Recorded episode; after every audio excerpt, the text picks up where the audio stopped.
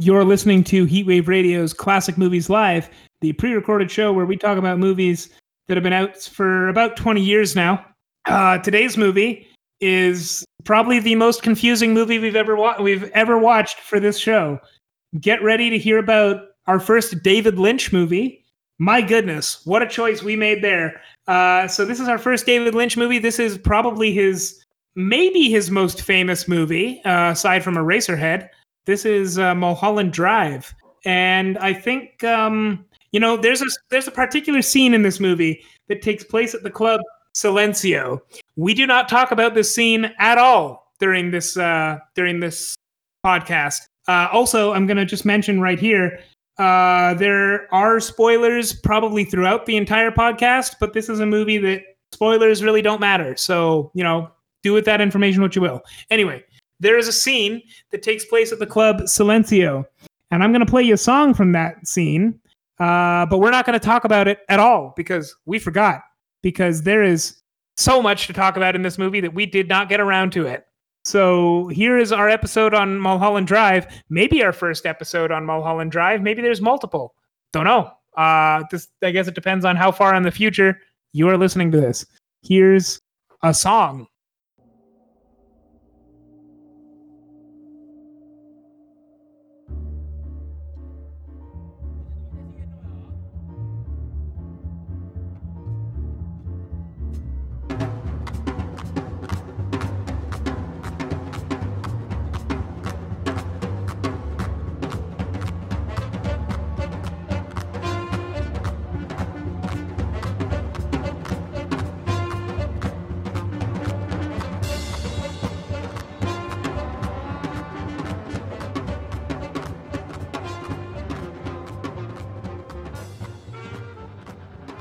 You're listening to Heatwave Radio's Classic Movies Live, the classic show where we talk about movies live.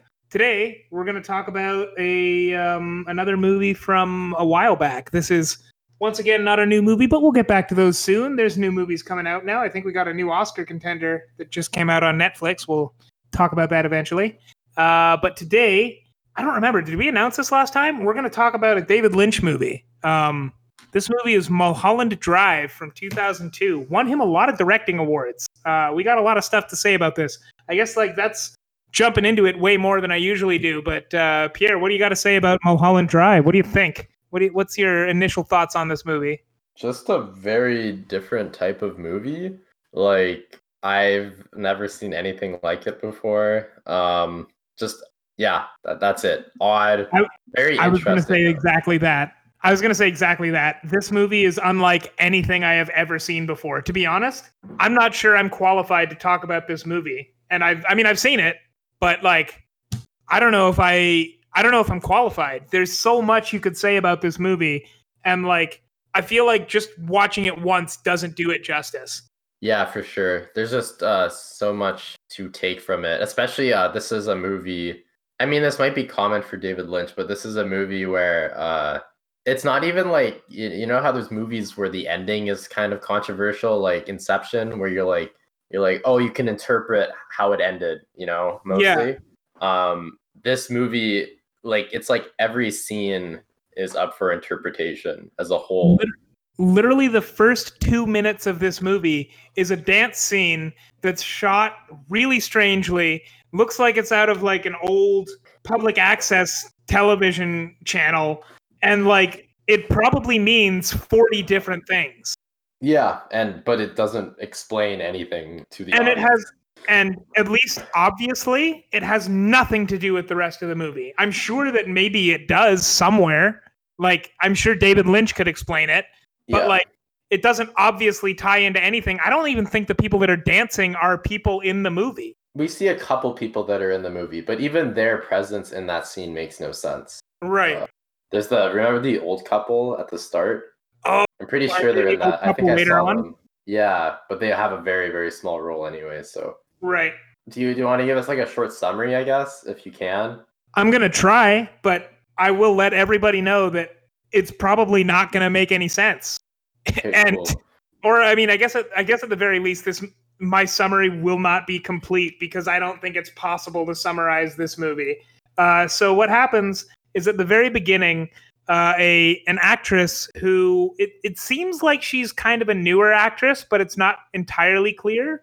Anyway, a newer actress is uh, being driven in a limo to Mulholland Drive, and when they get there, uh, she like she, they don't actually get all the way to the destination they're supposed to get to before uh, the limo drive turns sour. Like I think they're like the the limo drivers are working for the mob, or like and and I think they get crashed into, and someone else tries to shoot her. There's a lot of stuff that goes wrong right away, and she ends up walking away from that accident with amnesia. So later on, she uh, she just finds a place to stay, and that place that she finds is the apartment of a more veteran actress uh, who's currently away, but her um, her niece, played by Naomi Watts, who is an aspiring actress, uh, comes to house sit for about a month or so, something like that. And so it mostly follows the relationship that builds between these two actresses, as well as a subplot about a Hollywood director who eventually ends up casting one of them in his movie, probably. Uh, there is a version of the story in which one of them is cast in his movie and the other is not, except that she is in an extra role. Uh, but that version of the movie is not, it, well, that's a scene in the movie, but it's not 100% clear how real that scene is or what it ties into. Does that make sense? Did I did I explain that anywhere close to properly? Uh, sure, close enough. It, it's a really hard movie to describe. I think um, really because I think if you more... try to describe the plot, it is very up, very much up to interpretation. Yeah, I think that. So this movie has all all of the individual scenes. You can describe the individual scenes and tell what's going on in those, but it's very hard to say for sure how they tie together because one thing about this movie is I don't think that this is a linear narrative at all uh, like even though some scenes seem to come after other scenes, it's not entirely clear that everything happens in the order the movie tells us it does. Uh, yeah, it's almost like the director's like the unreliable narrator or something. Yeah, the, you can't have, trust the movie. We have an unreliable director here, which is sort of interesting. yeah. So yeah, I I the the weird thing about this movie is like there's so it's hard to talk about as a regular movie, um, especially like after like from all the movies we've talked about so far, because this doesn't really have a straightforward like narrative at all. Like not even no. a plot, but like a direction. You know, there's so many things in the movie that happen, and like they don't really affect the overall movie in literally like any way, you know? Um, yeah. It's almost comparable to it, it reminded me a bit of like uh, Once Upon a Time in Hollywood, whereas like in that Tarantino was kind of just having random scenes because he was trying to it was instead of a movie, he was it felt like more like he was trying to build a world, the world of like Hollywood in that movie at the time, right? Mm-hmm. Um, whereas in this movie, it definitely felt like Lynch was just creating like a, an atmosphere. Uh, yeah, I was I was going to say exactly that. Oh, okay, cool. Just to kind of feel, you know, uh, like the very very weird cinematography. Like uh, I told you this earlier, it was it, it, felt like a soap opera, and that it just it felt really poorly shot, you know. Mm-hmm. Um, but in like an interesting way, you know, because they like there were some there was it was just very some very corny stuff of like these really long zoom ins on a face when something sort of dramatic happens. And like the colors felt it, like it felt like a an older movie, you know? Um because it was made in 2001, right? Yeah, and but it, it looked old for 2001. Yeah, I felt like it was made in the 80s or something. Cuz like like to that it, it was like about almost 20 years ago, right? But still like Spider-Man 1 came out around that time and like like Lord of the Rings came out at that time, you know, and those movies like looked really good, right?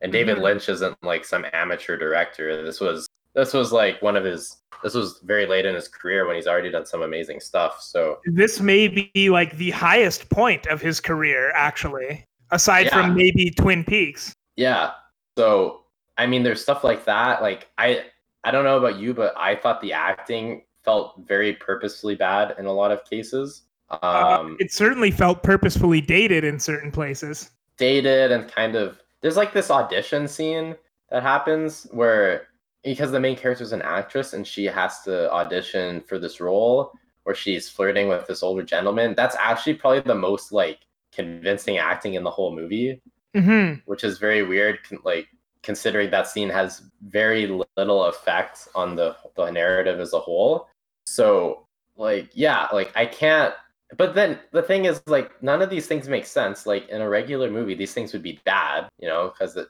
kind of he's doing these things almost like on purpose but it actually works because it really draws you in to like i said earlier like the atmosphere of the whole thing everything just seems a little off Okay, so uh, I, I want to sidestep for a minute. What I had, the first question I had going into this movie, literally my first thought when I was watching this movie is what was this shot on? Because this movie came out, as you said, in 2001, but it looked like it was shot in like 1963. Uh, and that was obviously on purpose.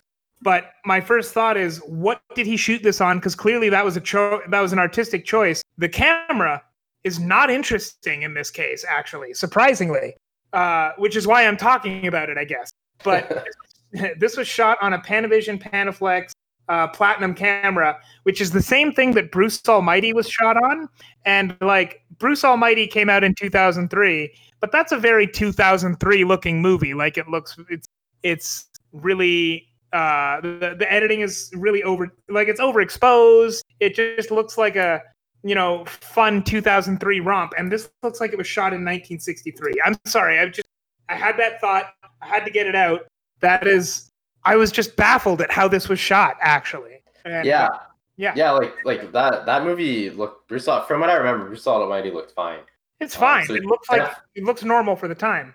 definitely on purpose yeah so i mean like i can't really say but what what's fascinating is just like you just kind of feel uncomfortable the whole time and you're like Mhm. something's up yeah did, did you talk about like the whole twist ending or not twist but like the ending so, I, So- like how far did you get into that Uh, I don't think I got too far into that, but I, I think I should say before we talk about that, uh, this movie has a pretty interesting history. Uh, it's it's kind of easy to sum up, so I'll just kind of do that.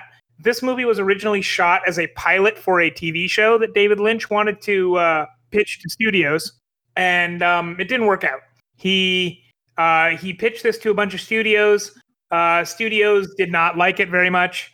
So what he did is he decided, well, we're not we're not going to turn this into a TV show, so let's make it a movie. So he shot uh, so he had shot most of it already as a TV pilot, and then he shot an ending. Um, and I'm not hundred percent sure that where we think the ending starts is in fact where the ending starts. But there is certainly a part in the movie that seems like this is this is where we're this is where the pilot part stops.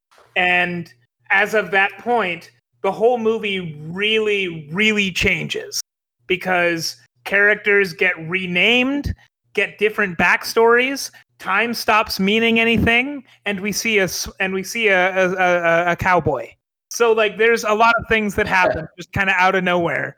Yeah. It it makes sense kind of if you take this movie as a modern art piece and not as a narrative but it doesn't really make sense in any other sense kind of and um this is where the that's where the movie gets like a little bit too weird for me to handle in general Yeah, I I agree. There was, I mean, like it, it definitely made it a lot more interesting. for just sure in terms of like I was waiting for something to be explained, uh, because there was a lot that was kind of building up to that moment where crazy stuff happens. Mhm. Uh, but then after it happens, you're kind of left with more questions. Uh, so yeah, Which I, I will. clearly the point i guess Yeah, like, do, do you want to get into like theories on what happened? Because I honestly like that's the the the we kind of have to take the movie in as a whole product. You can't really analyze certain parts of it because it's almost like like it not nothing on paper makes sense alone, but together it, it kind of does, you know,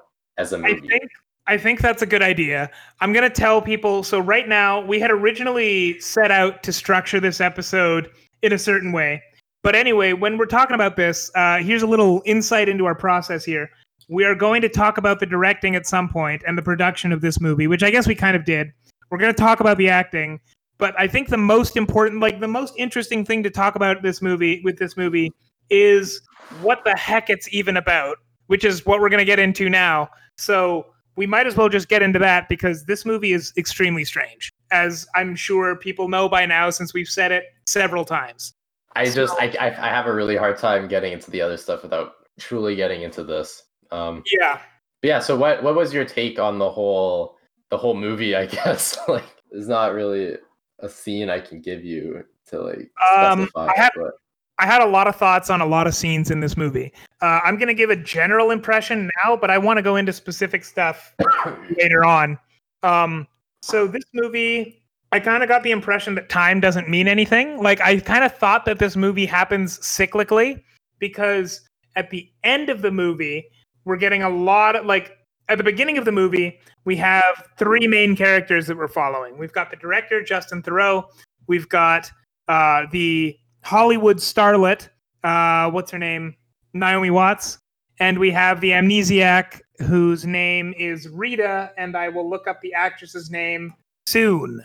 Uh, but anyway, we get those, and the main story is Justin Theroux doesn't want to cast uh, this person whose name is Camilla, who he has never met. And um, so that's one plot.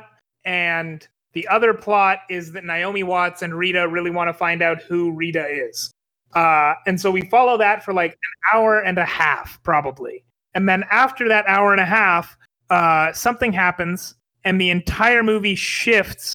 And now we're li- now we have all the same characters, but only Justin Theroux is the same actual person, like with the same name and everything. And Rita and Bet- Betty, who are the Naomi Watts and what's her name, uh, Laura Harring characters, only they are uh, they're they're renamed. They have new names. They have different backstories. They have different characters. And so now the plot is that they have been lovers for a while, and uh, Rita, or the character who was Rita, has um, since kind of fallen out of love with Diane, who is now the name of the character that Naomi Watts was playing and uh, married the director, and they're having a great time. And then that's the plot there. But the thing is, we have key scenes that tie between those plots where they clearly, where those plots clearly cannot happen. One clearly can't be the backstory to another if those characters are in fact the same people. And that's the strangest part to me. So that's where I kind of think like time is cyclical and nothing matters because we kind of get a backstory for a lot of the first plot from the second plot, and yet the time the timing doesn't make sense because the first plot um, with the director has to happen before the second one. Uh, that's I'm I'm talking circles around myself. I'm, I'm i need to collect my thoughts. what, what, do you think? What do you think? Oh, good. Uh, so yeah, I thought about it a lot. I did. I did. I, I thought about it a bit after I watched the movie because I literally had no idea. And then I, I watched a couple of videos on YouTube, which made a lot more sense. But I like to think it is mostly well, it's it's still very much up to interpretation, even if I think like one theory is more viable than another. Uh, so my initial thoughts were because she, the main character Naomi Watts, when she goes, when she hires, she hires someone it looks like she's hiring someone to kill uh this this girl that she's jealous of. Yeah. Um my I initially thought that in, instead of killing her, it was like a portal like they she was actually she was actually buying like the blue box that would kind of teleport her consciousness to a different reality where she could be happier um mm-hmm. and like the reason because there was a lot of uh a setting up of there was a diner in the movie. I can't remember what it's called. right. a lot of It had a name, but yeah. it, it was named. I think it might have had two names. I, I'm not sure if it kept the same name, but there was a diner, and a lot of kind of dream breaking stuff happened in that diner specifically. Mhm. With uh, they they show that there's an evil, old, ugly like creature. I want to say. I guess it was a person. Um, hiding kind of in the alleyway behind the diner, and then uh, and then stuff like like there was a waitress there who gets different name tags based off of like other people that exist. Um like she had conveniently placed name tags. Um and then and that's also where she did the deal for with the person. Um i assume there was almost like a nexus a world nexus and that the box she bought a box that would from that place that would kind of help her transport to this this ideal world where like she didn't end up uh breaking up with that girl and she kind of got a fresh start. Um see that was my initial theory. There were lots of cracks in that though the more i thought about it but i, I actually really liked that one. Um and then i saw this one online that was saying there were lots of things in the movie that related to uh, a dream state. Um so like like the like there there was a lot of like dream psychology there like the people you see in real life even you might you might use the idea of them in their in your dream even though they're not the same person. Uh kind of some some lapses in uh in clarity in certain things. Some some things are very like some some very odd things happen uh that are coincidental. Uh the main character a lot of good things kind of happen for her in like a, her own weird way uh, that make that make her look good compared to others. Um especially showing that in contrast to her uh, quote unquote real life in, outside of the dream where she is a very spiteful jealous person that has not really connected to any success in her life. So the dream was like uh, her way of reimagining the world in this possible future like not future but like this possible vision of what could have happened to her that she like her fantasy Mhm. uh, and that, that would explain stuff like the weird the weird side plots you know because in a dream like sometimes stuff happens for no reason yeah. uh the weird reoccurrence of characters that don't really relate to each other uh and and the weird acting and stuff like that so I, I that one makes more sense but i don't like it as much Mm. there you go did you uh, gather your thoughts for the for yours Yeah, I mean, I don't know that I had a real interpretation of what was happening here. So I I like elements of both of those. I think that the dream one, I kind of like the dream one if it if if the the one that you just said, if that were the explicit plot, like where it would, that that was explained, then sure, I like that one. But Mhm. since it isn't and it's open to interpretation and there's so many other options, I think that somewhere there's a better option. Um, yeah maybe I, and i'm not gonna lie the dream thing does feel kind of lame to explain it as that Yeah, i want to believe there's more lame, to it but know? it does like it, it, it explains enough away because in a dream you can just say things happen. But that also seems kind of lazy, and like there's no laziness in this movie. Yeah, I guess uh, we didn't explain what the blue box is. It, I didn't really know. I thought it was kind of the portal. It reminds me. It might be subconscious, but it reminds me of the Tesseract from the Avengers, of like this blue thing that kind of like a portal between time and space. Um, so I kind of saw it as that because when she opens it, it it everything unravels, and I so I thought for me that was kind of like the key to it all.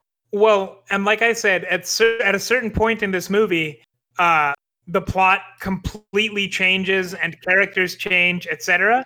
It's at the point when she opens that box. That's what happens. Yeah, Opens that box and everything changes. I yeah, that's that's kind of how I saw it. I don't know if if there's a maybe there's a, a significance David Lynch found to like the color blue or like a blue box specifically in like maybe mythology or something. But Well, I mean, maybe Pandora's box. That's the only box in mythology I can think of. But what is that? like- I've heard of it. I can't remember what it does though, or what it's for. When Pandora opened Pandora's box, it uh, released all the evil into the world. But that seems a little strange for this one because, sure, it changed the world, I guess, in the world of the movie. but it didn't really make it it didn't really make it a worse place or any different. It just it or any different in any like moral way. It just sort of changed the events that were happening. Yeah, that's true. It didn't really. Yeah, I, I get what you mean. Sorry, I was, I was Yeah. gonna go somewhere with that, but I really don't know how to Yeah, this movie, man. I I don't know. I don't really know what else to say. where else to go with it. yeah, this I- is actually. I I thought when I first came into this, I was like, "There's gonna be so much to say," but it's just so hard to talk about because like it's just It's hard to even interpret. Yeah, right. Um, did I- you want to? I I'd love to talk about like like other movies, like this idea of art film. You know, Mhm. um, this is probably the biggest because I've seen some short films that kind of deal with this aspect of like it's more of a feeling rather than like an actual plot, like or a narratively structured movie. Mhm. Um, but I've never seen something that's almost two hours long well, not even almost. This is two and a half hours long. Yeah, that's like this. Um, again, the only one I would maybe compare it to is uh, Once Upon a Time in Hollywood because it, it def that movie I don't think was structured as a movie either. But But with Once Upon a Time in Hollywood, it's all linear. At least the events that are happening in Once Upon a Time in Hollywood are happening one after the other. So yeah, it's it's sort of- not open to interpretation at all. yeah, it's very clear what's happening. This movie is the opposite of that. So I mean, uh, like have have you seen any other movies that like are like this? Okay, so in regards to other movies like this, the only movie I can think of that I've seen that's anything like this really is Eraserhead. But even Eraserhead, like I know you brought up uh, Once Upon a Time in Hollywood earlier, and with Once Upon a Time in Hollywood, yeah, it's not structured as maybe one narrative movie, but at least everything is linear, and that's kind of similar for Eraserhead. There's a lot of scenes that are very dreamlike or surreal, or you know maybe don't even make sense in context but there's also clearly one uh, time makes sense, which in this movie, uh, in Mulholland Drive, I did not get that impression. Like, I didn't get the impression that the scenes were happening in the order they actually happened. Wherein, uh, but I also didn't see any evidence to tell me what order those scenes happened in. Where in Eraserhead, at the very least, all of the scenes that are happening are in the order they're supposed to happen in. Uh, so I, I mean, I liked this movie a lot more than Eraserhead, but I mean, that's that's the main difference. There is Eraserhead. There's an easy reading of it. There's lots of more interesting readings, but with Mulholland Drive, I don't even think there is an easy. Yeah, I guess in you can't see me, but that was air quotes. Uh, there's there's no easy reading of Mulholland Drive. I didn't think. Yeah, I which I like. I don't think many movies really challenge the uh, Mhm. the audience this much, um, especially because like, well, I don't know how much. Do you, do you know how much money this made? I'm gonna assume it was profitable, but I don't know. Let me But find out. yeah, I I will say like I doubt for most people watching that this would be a, a very enjoyable experience. Um, just because of how abstract it is. Uh, I am. Wait, did you find out? Yeah, it's uh this movie made 20 20.1 million dollars on a 15 million dollar budget. Okay, yeah. So not not profitable. It's it's Um, profitable, but like, well, Well, oh, well, you have to keep in mind the the the the but the money they make is kind of cut in half usually, um, because uh, movie the theater takes a, a cut from it too. right. So and then you So- also they yeah I'm gonna say this is not a movie that, as an advertiser, I wouldn't have advertised this movie very much because I wouldn't No. have thought anyone would want to see it. So maybe the advertising budget wasn't too much. So it's not impossible that it was a very tiny, tiny profit. But no, it was not profitable. no. Um. So yeah, that that makes sense. But uh, I, I I am interested in this idea of because on paper someone could say this is just a lazy movie, right? Like this whole idea of the the director doesn't have to explain everything, and it's like it makes it's good because it doesn't make sense, you know. Like Mhm. there's a very fine line to balance on there because it could easily just come off come off as extremely pretentious and just be like you don't understand it well like it's because you're dumb you know or like this movie wasn't meant for you but or or or also that like the director was just being lazy and he's like uh i'll let the audience decide because i don't want to really give a narrative you know Yeah. I uh sorry, go ahead. Well, it's just like how how did David Lynch? How do you think he managed to make this movie? Like for me, it was simultaneously like each scene was engaging, even though everything about it individually was bad. Well, in my I opinion, think, for some of these scenes, I think that the I think the way David Lynch did it is I haven't seen Twin Peaks yet, but uh, I'm gonna say the first one of my biggest takeaways from this movie is I have to watch Twin Peaks. Uh, but anyway, um, I think that considering he, I think we, I think it's really important to take into consideration that he originally wanted this to be a television show uh, because even though this movie starts and ends with this movie, it never became a television show. So like, it's not worth necessarily considering the additional plot that could have come out of that. At the same time, because he envisioned it as a as a TV show, uh, I think that's kind of why all these ind- scenes are individually engaging, is because there is an entire world here that he knows and he's subtly building in the background.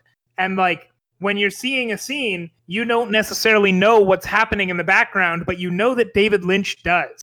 And because of that, you know he's able to communicate these whatever he's trying to do in these scenes so effectively because he doesn't have to guide you to where he thinks you should be. He just has to tell you what he wants to say if that makes sense. And i think that that's i think that's why all of these scenes or all of these plot lines and all these scenes work individually at least to some degree. Because of the the care he put into it i guess? Well because and, like, he knows level of detail yeah, and I think it's so I I took a class a long time ago where the uh the professor stressed that there's a difference between just like between narratives that just tell you what's happening and there's only one uh interpretation and narratives that like tell you the same amount of information but you can interpret it a bunch of different ways.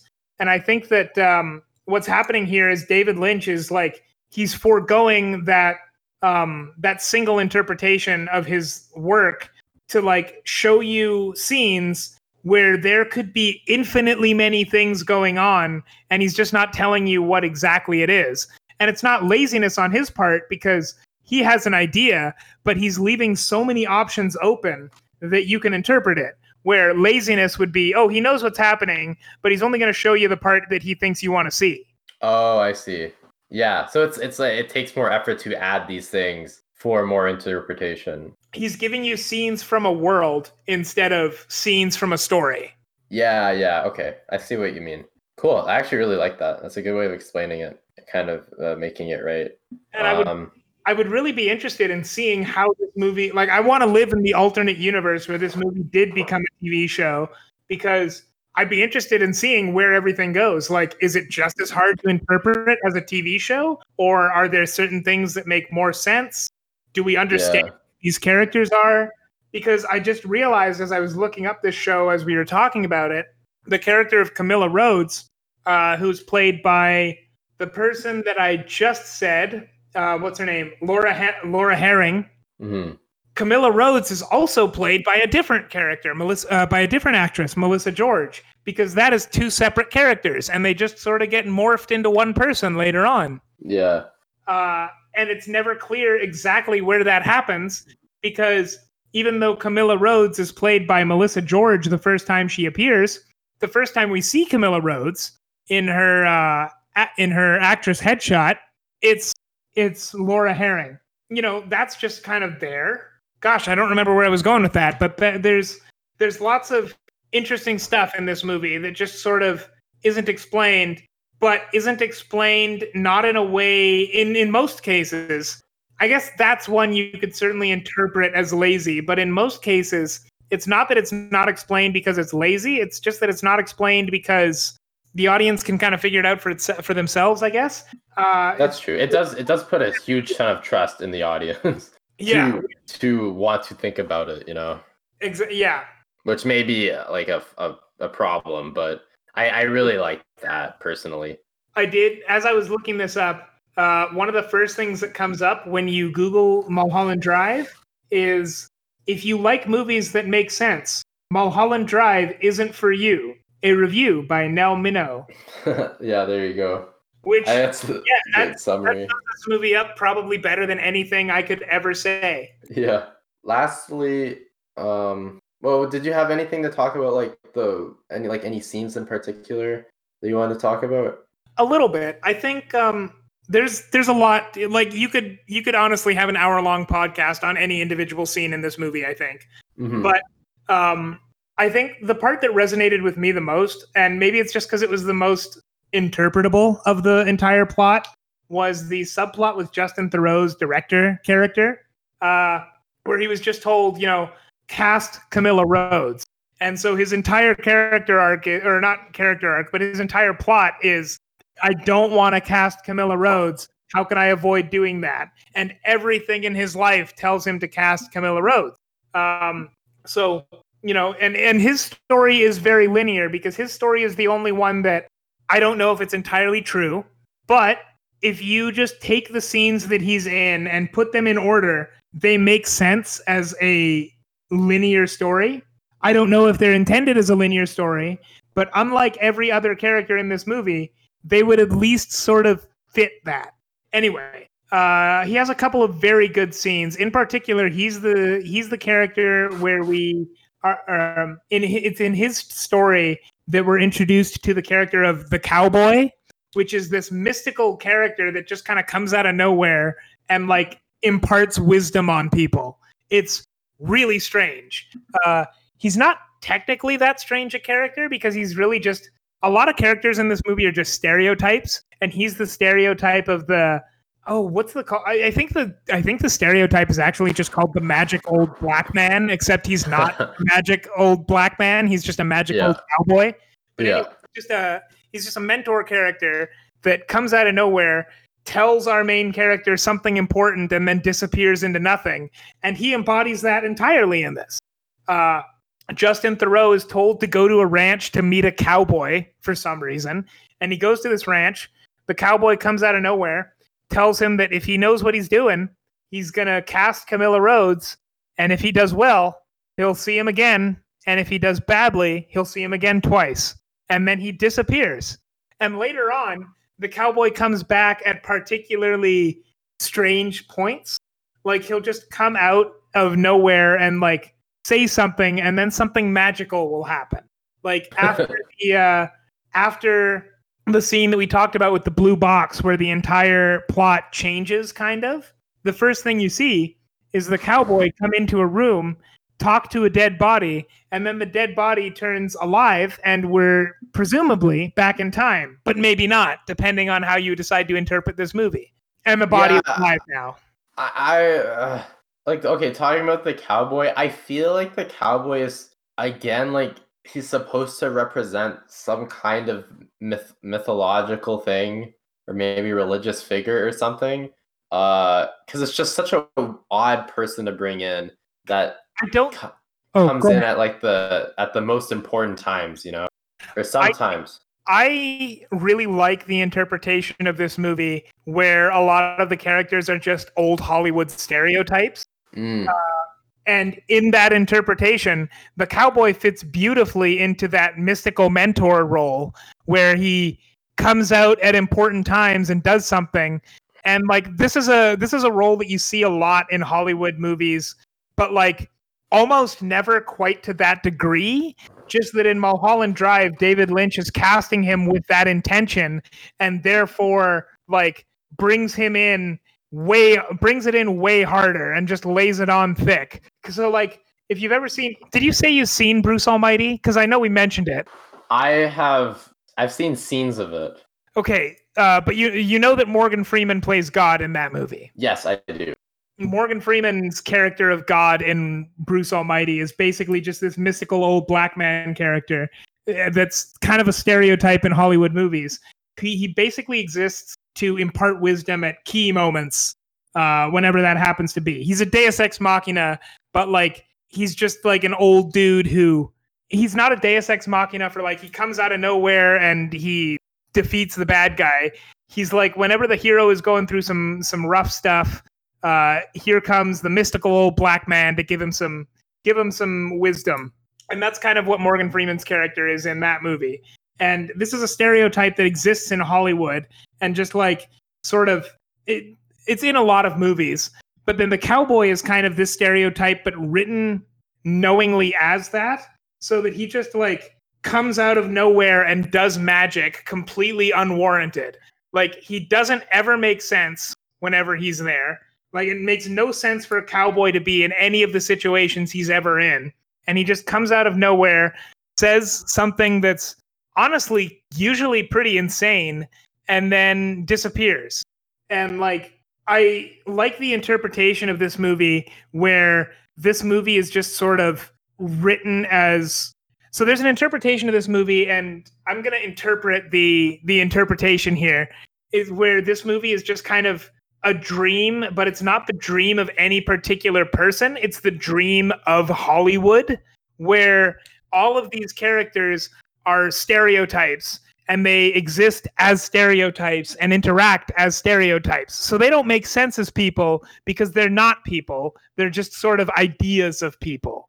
So we have the character of Betty, who's this Hollywood starlet. And then later on, she's Diane, who is a spurned Hollywood starlet who, you know, didn't didn't make it.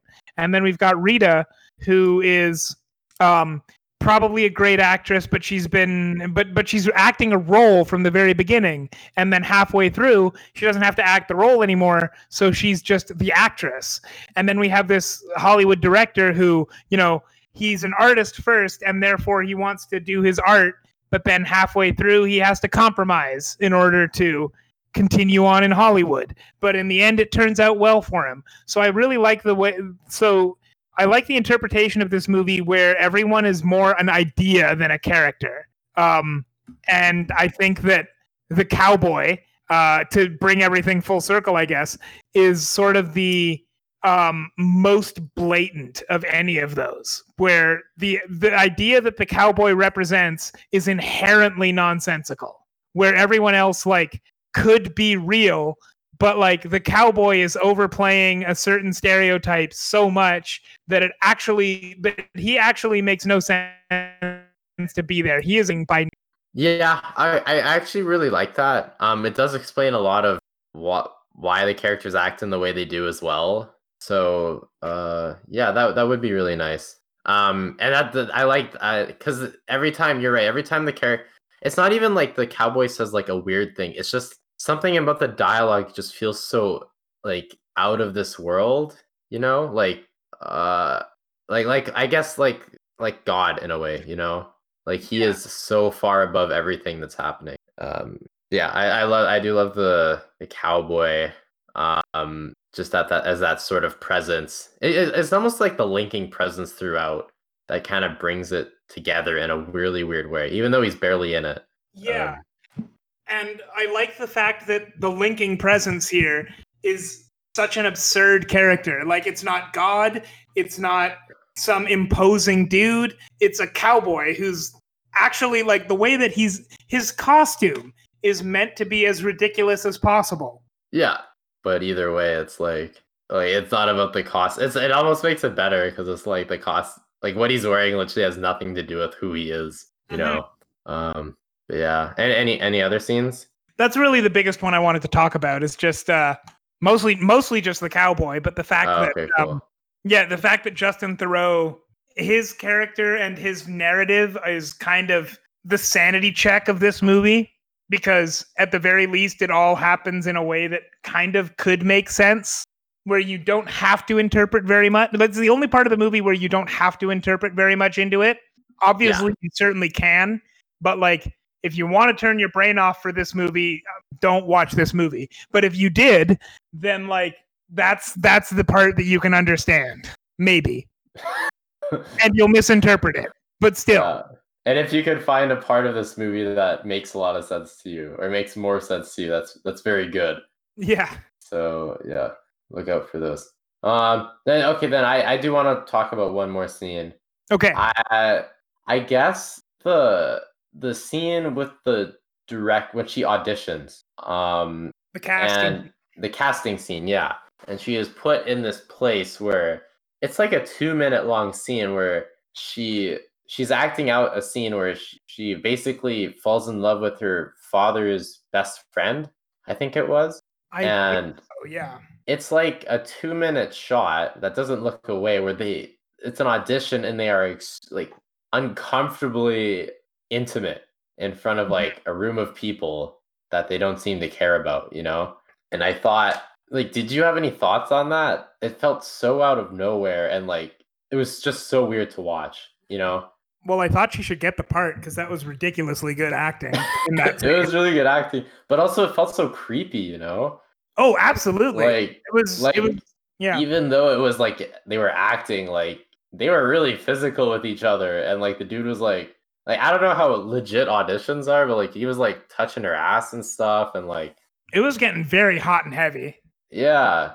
I just I don't that that was one of those scenes it's it was another one of those scenes where like something just kind of happens and it's very uncomfortable like the the scene at the start where he goes around the alley and he sees that crazy creature in the alleyway behind the mm-hmm. the restaurant. And it, it doesn't really mean anything but it's just it's just really hard to watch you know Yeah. Well, I mean, Um, I mean, I guess that's the thing. Does it really mean anything? Because it probably does, and it's definitely. I'm. I'm certain that that scene is somehow a commentary on casting in Hollywood. But I have no idea what casting in Hollywood is like, so I have no idea how to interpret that scene properly. Anyway.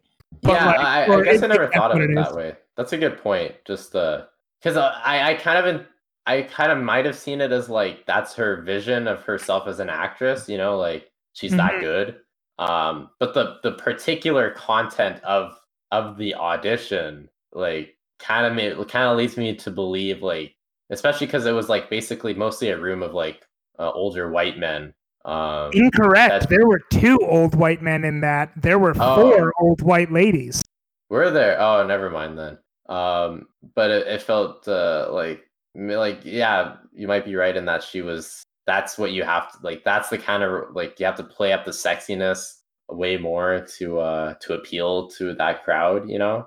Yeah, it was very like I don't know if it was entirely exploitative, but like it felt it felt like that shouldn't be the on the one hand it felt like that shouldn't be the audition scene because that is that feels like way too intimate a scene to be okay for the audition scene. But on the other hand, she did a really good job acting that out. So like Yeah, I I see why yeah, because you know if it's just two people yelling at each other across the room you know you don't get as good a performance just inherently because how can you uh, well, well yeah, you can't as much. yeah Uh, um actually when you said the when you said the casting scene though i did think of one other scene uh, and i don't know that i have as much to say about it but it was the scene with the director where it's just after he's met the cowboy.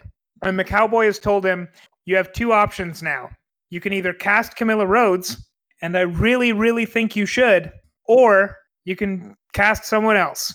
Now if you do good you'll see me one more time and if you do bad you'll see me two more times. And then like the cowboy disappears into the night. And then later on the next day uh the director is casting his lead his leading lady and this is a scene where um naomi watts's character comes up for the audition as well uh, she never actually ma- gets the uh, gets the chance to audition because she runs out of time and has to leave. But when Camilla Rhodes comes up, he says the words which he's been told to say. This is it. This is the girl and he says it really unenthusiastically like he's kind of protesting that choice as he's making it. But what i thought was really fun or what not fun but what i thought was really interesting about that scene is it's as he's saying that that coincidentally naomi watts's character has to leave and runs out. So he says that looks behind him and there's naomi watts running off. So even though naomi watts would not have had the chance to audition for that scene anyway it comes across as if like he's getting immediate consequences of his actions. Like oh because you picked her you've done the right thing or at least you've done the thing that's not going to get you in trouble. However you lost out on the perfect role which he doesn't know. Maybe he didn't. However that's exactly what it looks like because she runs out at that exact second even though she would never have had the opportunity to audition anyway which i thought was just a really really clever bit of uh, plotting there. Yeah, that scene was curious. The I I actually thought she she ended up auditioning, and he acts he accidentally chose her uh, instead of Camilla Rhodes because uh, the Camilla Rhodes in that scene did kind of look a little bit like Naomi Watts. right yeah. So I mean that that might have been part like that was I actually that was probably definitely on purpose. Hmm. uh, but I I don't know I I that it was confusing. Um, according to like the dream theory that I I kind of think makes sense. It it kind of represents like Camilla Rhodes only got the scene because of like some gang or mafia uh deal with the director um and not based off of talent which kind of like mitigates her from any sort of self-blame you know Yeah, Uh, well, I feel like that's kind of what's implied anyway, because he said it with such no non-enthusiasm. Yeah, exactly. So that that's how I saw it. I that that's the thing. That's the thing. That's the, that's one of those scenes where I find it really hard to not accept it's a dream because that fits so perfectly. You know. Um. Yeah. Yeah. Anyways, I just to wrap it up, like I I guess I will say I thought this was a movie that I could talk infinitely about. Um, but the more honestly, this this movie, the more I talk about it and the more I think about it, the less it makes sense to me, which is extremely confusing for me to like discuss. So yeah, but overall, like as a as a movie, I I, I think I give it like maybe a nine out of ten, just because of how purely interesting it was. But I I just don't know if I can rate it, if that even makes sense, because the rating scale I usually would use to rate movies kind of goes out the window with this. Um, because Yeah, yeah especially because the, the most the most important to me, thing to me usually is narrative and plot structure and I would say this that does not have that at all Yeah, I would agree with you on a technical level. I think on a technical and artistic level, absolutely, nine out of ten, maybe higher. On on in terms of enjoyment, which is usually what my scale is based on, five. Like I don't, I Oh, didn't wow like this movie is good, and I accept it and understand that it's good. I would like to watch this movie again and talk about it at length. On the other hand, this movie is super weird, and I honestly can't recommend it. damn okay that was that's crazy i i did not see that coming oh my god uh i guess i guess i'm surprised in just terms of like because he sounded really interested I was really while you were talking about it Yeah, and I, like that that's the thing is like I I think if ever there was a movie that we were going to dedicate two full episodes to on this podcast and we won't at least not immediately, this is the movie. I want to talk about this movie a lot more. But like I don't I barely understood this movie and like I think I'm exaggerating there. And also I have a hard time even knowing how to recommend this movie to people. Like this was not a movie that I enjoyed that much. I thought it was really interesting and watching it I'm glad I did. And I like I said, I will watch this movie again probably several times to try and figure out what the heck it's about. But I couldn't in good conscience say, tell basically anyone except maybe 3 or 4 of my closest friends this is a movie you should watch because I don't think I would believe that. Yeah that's fair i i actually literally don't know who i would recommend it to Yeah. Um, I this this feels very much uh a movie for movie fans only. Absolutely. In, like you might you might get enjoyment from it just because of how different it is from the average movie if you've seen so many. As I, and as I said yeah, at the beginning, and as you said, this is a movie unlike anything I've ever seen before. And I think that it's it's worth seeing for movie fans. Like for people that are really into movies, you need to have seen this movie on that merit alone. Because this movie is just so interesting in how different it is from anything else I've ever seen. That like it single-handedly justifies why David Lynch is as huge and as important a director as he is. yeah, I agree very much so. So, but yeah, uh, general person like I would not watch this with my family or my friends. Yeah, I don't think that I think it would just be a bad time. Like I don't know I don't know who would enjoy this movie that I know. And Yeah. that's not saying it's bad. That's saying this is a really strange movie. Yeah. Um yeah, I, I will. I will. Movie we've ever talked about. I will appreciate watching it. Uh, if if it definitely because it, it is like a pretty noteworthy movie. I feel like it was nice to have seen it. You know, I, it's like almost like checking off a list and uh, a section of like movie history. You know. Yeah. Uh, but yeah, uh, very interesting. Uh, enough enough said on my part. And a great performance by Naomi Watts and Justin Theroux and uh, Morty Mortensen or whatever his name is, the guy that played the cowboy. yeah, who's in it for like what, like maybe a minute of screen time? I I think he's in I it. Think, for, right? I, I think he's in it for a full three. Oh, is it more? Okay, yeah. It's not much more. Yeah. Okay. What is his name? Marty Martinson. It's it's something very silly. Monty Montgomery. That's his there name. you go. Nice. Well, uh, uh, the last thing I wanted to say about this movie is Billy Ray Cyrus is in this movie. Uh, oh yeah. say about that, but he's here. He sure is there. There you go. uh, and I thought he was really entertaining in this movie. He plays uh, the guy that um, what's his name that Justin Theroux's wife is cheating on him with, and like in general, he's a really he's a really good dude. Like he just seems like a generally good person who also happens to be the person that his wife is cheating on him with. Yeah. yeah, that, that's really it. Like it was a cool cameo. The first thing he says is like, you know what? He's probably upset. Like, don't give him too much. Don't give him too much shit. Mm-hmm. anyway, there's parts of this movie that we haven't even talked that we haven't even touched on that we could go into for that we could go into for like two hours on their own. So like I said, if ever we do do a second episode on a single movie, I think it's this one. Um, but anyway, there's a lot to say. Like I think essays have been written on this movie. It's a lot. There's there's a lot to this movie. Yeah, for sure. And uh, it, it's like overwhelming to think about. So best left simply. Yeah. For now. Uh, so anyway, I think the next movie we're going to talk about is going to be something very simple to talk about. That's only going to take like eight hours of research on our parts. and it's Apocalypse Now. Yeah, that's the next one. Get ready for that. We're going to take on Apocalypse Now, part of our deep dive series. All right, we'll see you now.